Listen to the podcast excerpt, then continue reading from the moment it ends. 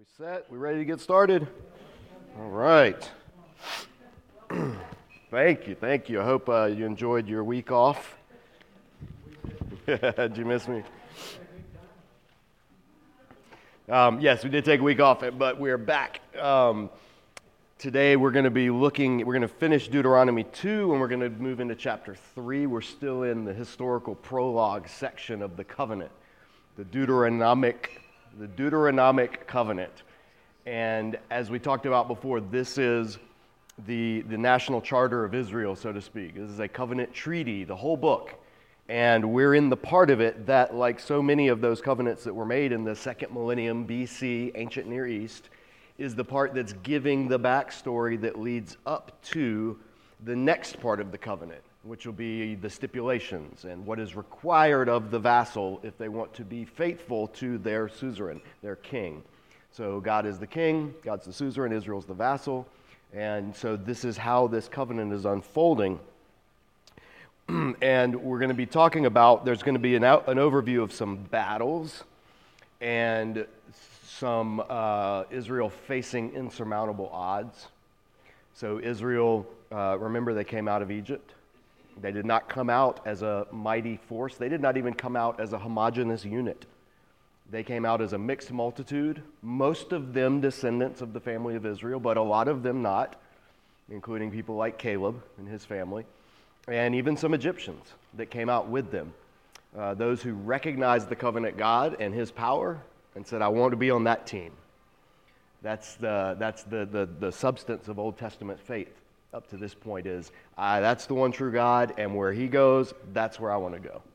And we'll see that later throughout the historical books. People like um, Ruth, people like Rahab, they'll make that commitment and they, they want to be on Team Yahweh, so to speak, because that's the winning team.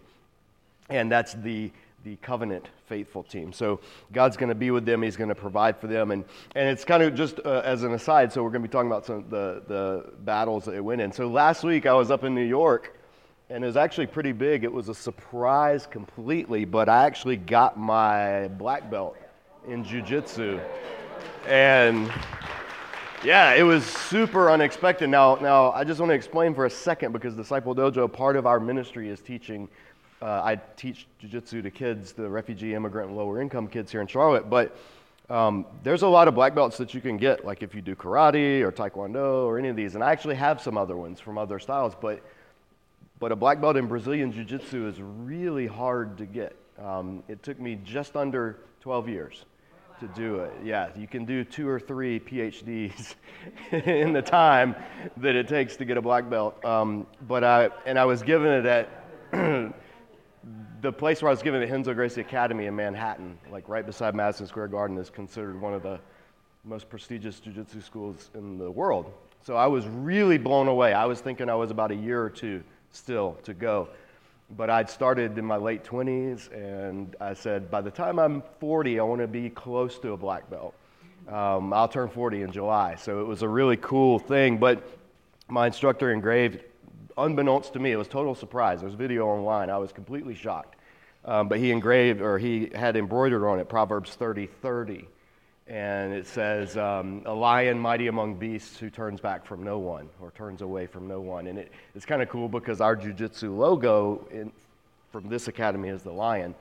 And so that was really neat. It was really, really touching. But the cool thing about this is um, it's, it's, in a lot of ways, going from a, just in jiu-jitsu, you start off as a white belt. And there's only five, white, blue, purple, brown, black. And each one of those takes about two to three years per belt level. And so there's a lot of people quit, usually at blue belt. Probably 90% of the people that quit quit at that second belt. But there's a lot of feeling of that in the wilderness, in the desert. You know, I'm doing this forever. I'm getting beat up every week. Um, you know, ups and downs, highs and lows. And there's, it's applicable to spiritual life and to our daily lives as well. Um, the, the the saying that, that Renzo Gracie, who we're all under, my instructor and me and everybody, it says, um, getting a black belt's easy, just don't die. just keep showing up and don't die. And eventually you have to get it. and the, but the point of that is the, the idea of perseverance.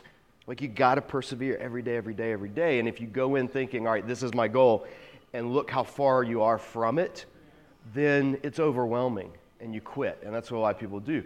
But if you go and say, okay, that's in the far future, but forget the goal, how can I be faithful today? How can I get a little bit better today? How can I do what God wants me to do in my little sphere of influence today? And then as you do that for 12 years, in my case, you look back and you see how far you've come. and it ties into Deuteronomy and in the book of Numbers that we looked at last year very, very well because that's what God wants Israel to do is to say, look where you started. You started as nothing. You were a rabble of slaves in the mightiest empire in the history of mankind up to this point.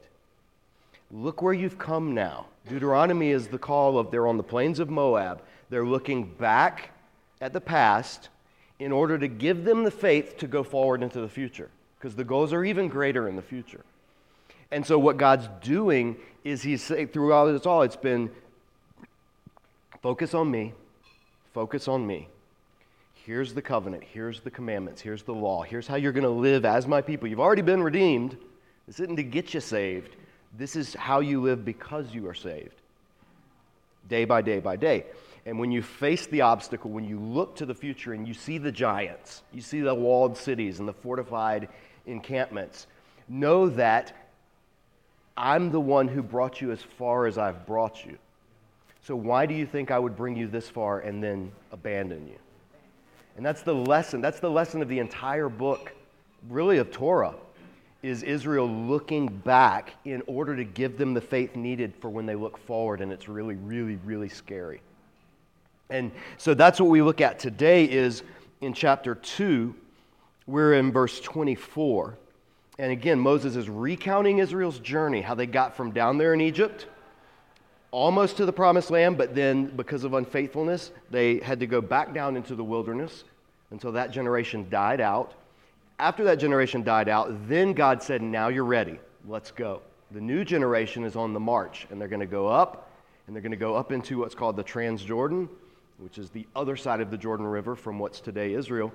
And that's where they're going to encounter these people groups. And we saw last week, God said, You're going to encounter Moabites and Edomites and Ammonites. Don't mess with them. I have not given you their land. We saw the last time we talked, two weeks ago, how God had given other people's land, similar to how He's giving Israel its land. And that just gave us one of those hints and glimpses that God's at work bigger than just Israel, even in the pages of the Bible. But for Israel, he's saying, now, but go up. You're going to go up, and then you're going to go into the land. On the way, though, they are going to encounter opposition. And so this opposition then is what they're going to deal with, and we'll see how they deal with it here. Verse 24, uh, God's speaking to the Israelites Set out now and cross the Arnon Gorge. See, or look, I've given into your hand King Sihon the Amorite, king of Heshbon, and his country. Begin to take possession of it and engage him in battle. This very day I will begin to put the terror and the fear of you on all the nations under heaven. They will hear reports of you and tremble and be in anguish because of you. So there's some interesting thing. God's given the charge. He's saying, All right, go into battle. I've given you the land of this particular king, King Sihon and his territory. But I am going to go ahead of you and put the fear and put the dread of you. And here is a, there's a couple of examples that, or a couple of points to pull out from this section that will help you in your biblical theology as a whole. First of all, there's biblical hyperbole. Remember, hyperbole is exaggeration. So when God says, I will begin to put terror and fear of you on all the nations under heaven. Well, were Eskimos afraid of Joshua and the Israelites? No, they hadn't even heard of him. You know, what, people in Australia, Aborigines, no. Were the, were the Chinese culture afraid? No, it's not, that's not saying that. This is stock language in the Bible to describe something in grandiose terms, not for the purpose of misleading, but for the purpose of, of providing even more encouragement. and saying basically, from the point of view of where you guys are, everybody you encounter, I've already taken care of. So all the nations under all under heaven, Lord, heaven and sky are the same. Um, you know, earth and land, same word. So God is basically saying, all the people you're going to encounter, I will prepare the way so that you overcome them. That's what he's saying. And so when you start to say, well, people just pick, the part, pick apart the Bible over things that are clearly hyperbole statements, especially in the prophets, especially in the Old Testament, but even in the New Testament. Jesus engages in hyperbole a whole lot. You know, most of you do have your right hands and your right eye. You haven't gouged them out and you haven't cut them off because you know that Jesus was talking in hyperbole. They do that throughout Scripture. So just be aware when people start attacking and picking apart the Bible or trying to go jump through hoops and do all kinds of crazy unscientific uh, theories to try to prove things in the Bible that were just prophetic hyperbole. So that's one point. It'll come up later, more in the later books of the Bible, but just whenever we encounter it, it's good to just tuck it away and realize. The second thing, though, theologically that's important about this is that, again, remember the tension that Deuteronomy has had us living in, where it says, See, I have given into your hand King Sihon, the Amorite king, uh, and his country. Now, begin to take possession of it and engage him in battle. I've given it, you go take it. It's that divine uh, giving, divine sovereignty, human responsibility. Same thing. You can't neglect either. It's not, I've given it to you so you don't have to do anything. And if you work for it, that means that you'll be able to boast, so you better not work. You should just receive. Just sit still and receive. God doesn't say that. His giving requires them to act in obedience. So God may give you something, but that giving may very well require you to do your part in the receiving of it. Doesn't mean you're earning it. Doesn't mean you're you can't go, "Oh, look what I did." You know, no, it's clearly going to be God. Israel would get destroyed if they went up against King Sihon and his armies by themselves. So they clearly can't say we did it, but they have to do it. They have to step into the ring. They have to go into battle in order to receive what has already been given to them. And that's the paradox of divine sovereignty and human responsibility. And theological systems on both sides will try to pull you to one or the other. And so just be aware, you know, hardcore determinism or Pelagianism on the other side, like just be aware and say, no, no, it's both and. It's not either or. And that's what we'll see. So, um, and we'll see this start to happen actually in Joshua chapter 2 when Rahab, when they go to Rahab, the first city they encounter, and the spies go into Rahab and she hides them and she says, Terror and fear of you guys have swept this entire city. That'll be confirmed in Joshua 2, verse 9. Uh, and so when we get there, you'll see that this is actually happening. But God's promising in advance as part of this historical prologue. So, verse 26 From the desert of Kedemoth, I sent messengers to, King C- to Sihon, king of Heshbon, offering peace and saying, Let us pass through your country. We'll stay on the main road. We won't turn aside to the right or the left. Sell us food to eat and water to drink for their price in silver. In other words, we're not going to take it. We're not going to raid you. Just let us pass through on foot. As the descendants of Esau who lived in Seir and the Moabites who live in Ar did for us. You know, we've already done this, so we're trustworthy. Until we cross the Jordan into the land the Lord our God is giving us. But King Sihon, king of Heshbon, refused to let us pass for the Lord your God had made his spirit stubborn and his heart obstinate in order to give him into your hands as he has now done. This is a direct callback to Exodus. Those of you that were here four years ago, three years ago, when we did Exodus, Pharaoh, there was a genuine offer. Hey, here's your chance. Let us pass through. Pharaoh's heart was hardened, and they didn't. Again, people will jump on this and they'll say, oh, well, see, it's, it's not King Sihon's fault. You know, he, God hardened his heart. He couldn't say no. He couldn't. Da, da, da. Pharaoh's the example. This is language calling back to Pharaoh. And remember when we looked at Pharaoh, Pharaoh hardened his own heart. Pharaoh's heart became hardened. God hardened Pharaoh's heart. All of those things are spoken of in the same way because God is sovereign even over genuine free choices of people. So to describe this as God hardening his heart does not absolve sin of any responsibility because he had been as we read in the account when this actually happened in Numbers 21, in opposition to Israel. And so what Moses is saying is, is looking back through the eyes of history and saying, yeah, this is none of this caught God by surprise. This is all part of his plan, and it was to give the, uh, to demonstrate God's power and the glory of taking this group of you know, former slaves and giving them victory over this mighty army now, just like he had done over, is over Egypt's army. And so he goes on to say, verse 31 The Lord said to me, See, I've begun to deliver Sihon and his country over to you. Now, begin to conquer and possess his land. There's that beautiful description of that, that uh, tension between I've given, now you begin. 32 When Sihon and all his army came out to meet us in battle at Yahaz, the Lord our God delivered him over to us, and we struck him down, together with his sons and his whole army. At the time, we took all his towns and haramed them. NIV will say completely destroy. I think ESV or others may say dedicate entirely or devoted to destruction or uh, put under the ban or something like that. This is a verb. We've looked at this briefly back in Exodus, but this is going to come to play in this Deuteronomy, but especially in Joshua, this idea of harem. Harem was a practice in the ancient Near East that when you took a city, you destroyed that city, making it uninhabitable and that was symbolically giving it over, dedicating it to your God. And this was not something that Israel invented or, or, or, came up with. All of the cities, all of the ancient Near East peoples would do this. It meant making it unusable for any other purpose than the gods. And usually that was done by basically doing to it what you do to a whole burnt offering. You remember the offerings? the sacrifices. You could have one sacrifice that you'd offer a part of it.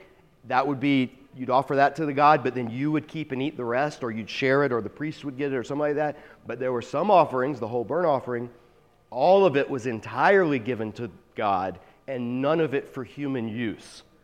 That's the concept theologically of the verb haram, which means to dedicate entirely to God. Now, how that plays out when it's from a sacrifice to in a battle or in a military setting is different because some of the things can be burned up and destroyed cities, houses, you know, soldiers, people, all that. Other things can't be, like metal implements or things. And so those then are dedicated to the Lord by being given to the service of the tabernacle or the temple or whatever the point of cherem is when it's enacted, it's removing something from use in the human sphere and symbolically dedicating it to God. Now, that's the ancient Near East ethic.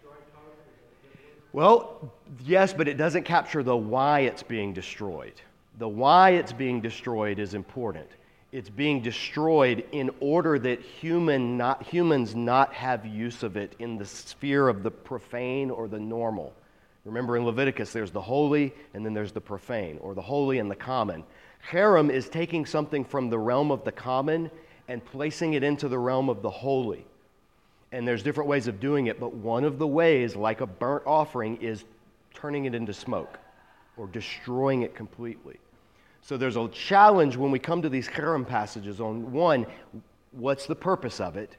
Because it seems incredibly wasteful. Two, what's the motivation of it? because when reading it on a surface reading, it seems pretty barbaric. Three, how prevalent was it? How normal was it? Did it follow the rules of war in the ancient Near East? And, and it did, but today it would be prosecuted as a war crime. And then the fourth one is, and this is the one that doesn't get as much consideration, but we'll talk about this more in the coming chapters when we deal with harem passages, is the language of harem is often, again, technical terminology that is not literal in its scope. It's not when there will be passages, and, and this, is, this will stretch people the most because you're used to saying, well, wait, the Bible says what it says and should mean what it means. Yes. But there are phrases and figures of speech that are used in the Bible to denote a general reality, but within that general reality, there are exceptions. We know this is the case with harem passages because we know that later the Bible will talk about Israel hareming these people groups, totally destroying, totally wiping out, totally driving out. Joshua will use that language everywhere.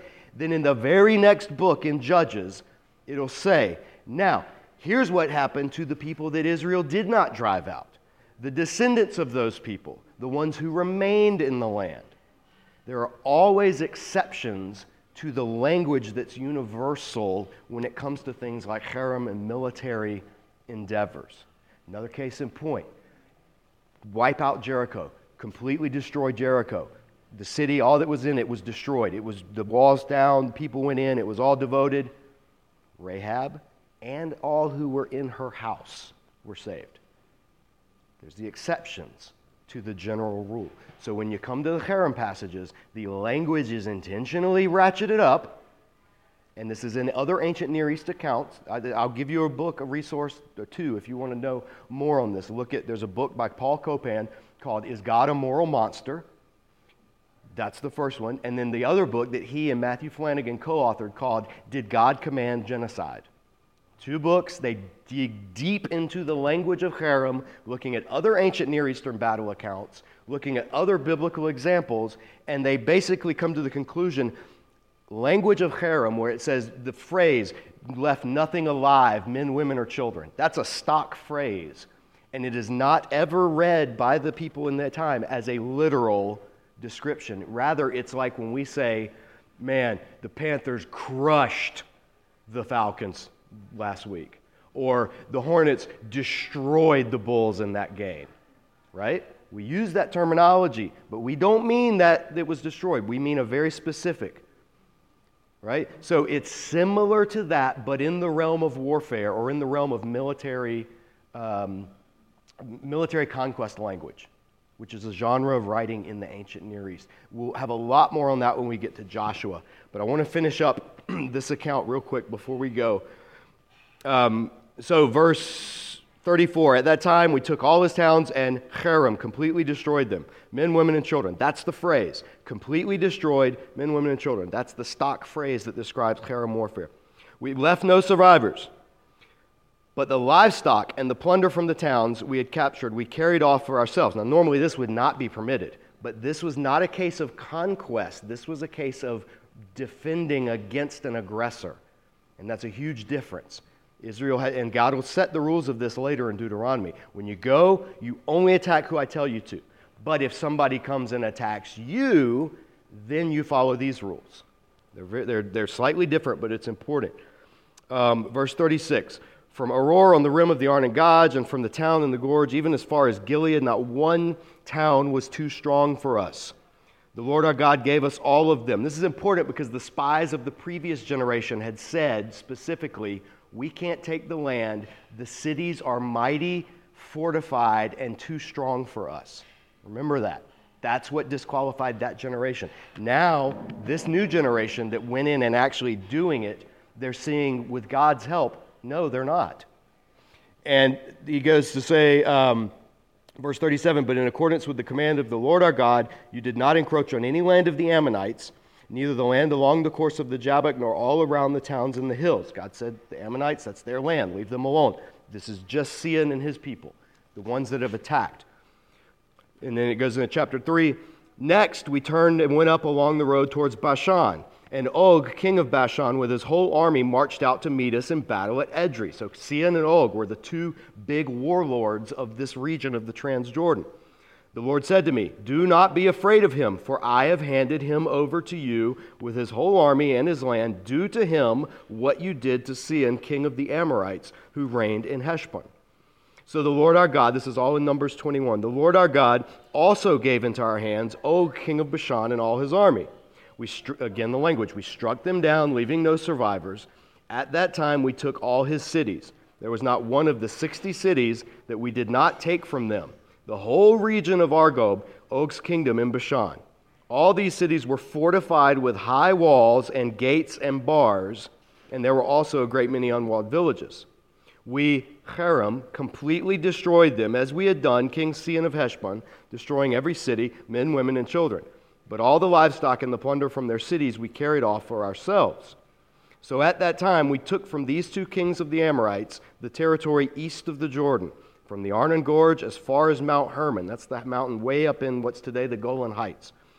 Uh, Hermon is called Sirion by the Sidonians, Amorites call it Senir. We took all the towns on the plateau and all Gilead and all Bashan as far as Salecah and Edrei, towns of Og's kingdom in Bashan. And then a little parenthetical note only Og, king of Bashan, was left of the remnant of the Rephaites. His bed was made of iron and was more than 13 feet long and 6 feet wide. It's still in Rabbah of the Ammonites.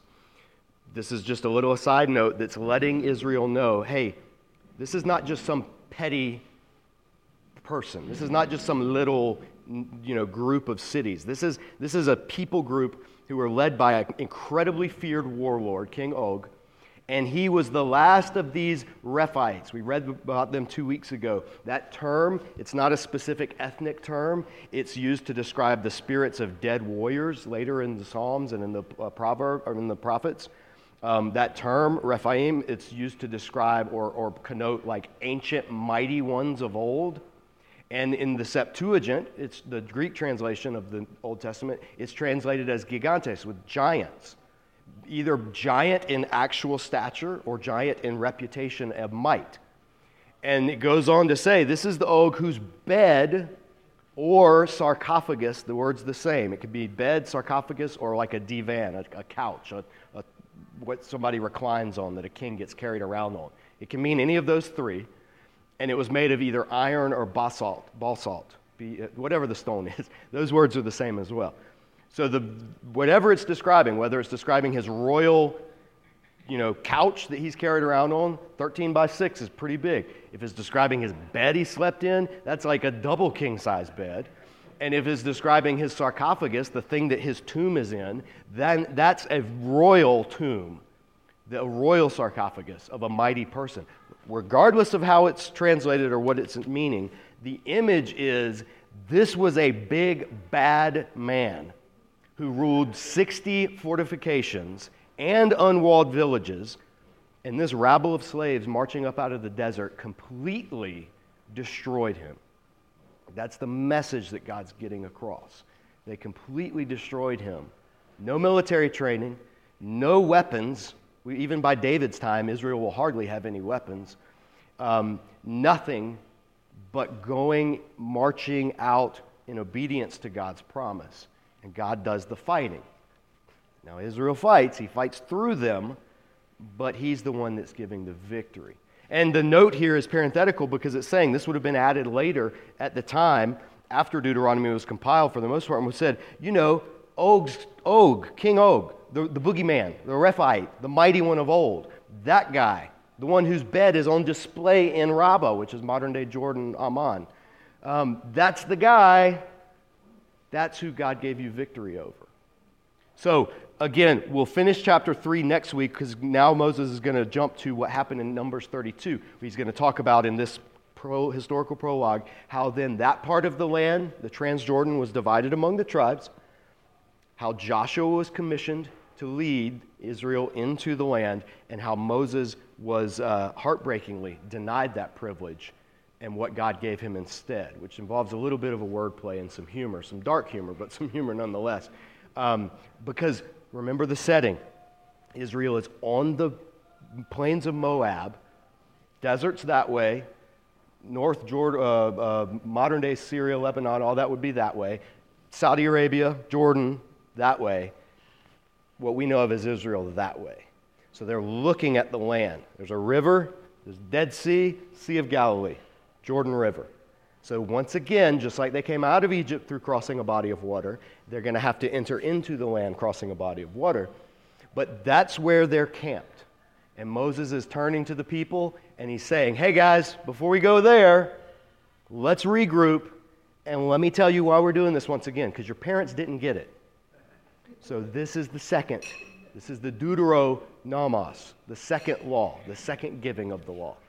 And that's where we are. So we'll finish the historical prologue next week, and then we'll move into the stipulations what's required of Israel being part of these people. So come back next week. There's plenty of food. There's some amazing stew left if you want some. Otherwise, we'll see you next Tuesday.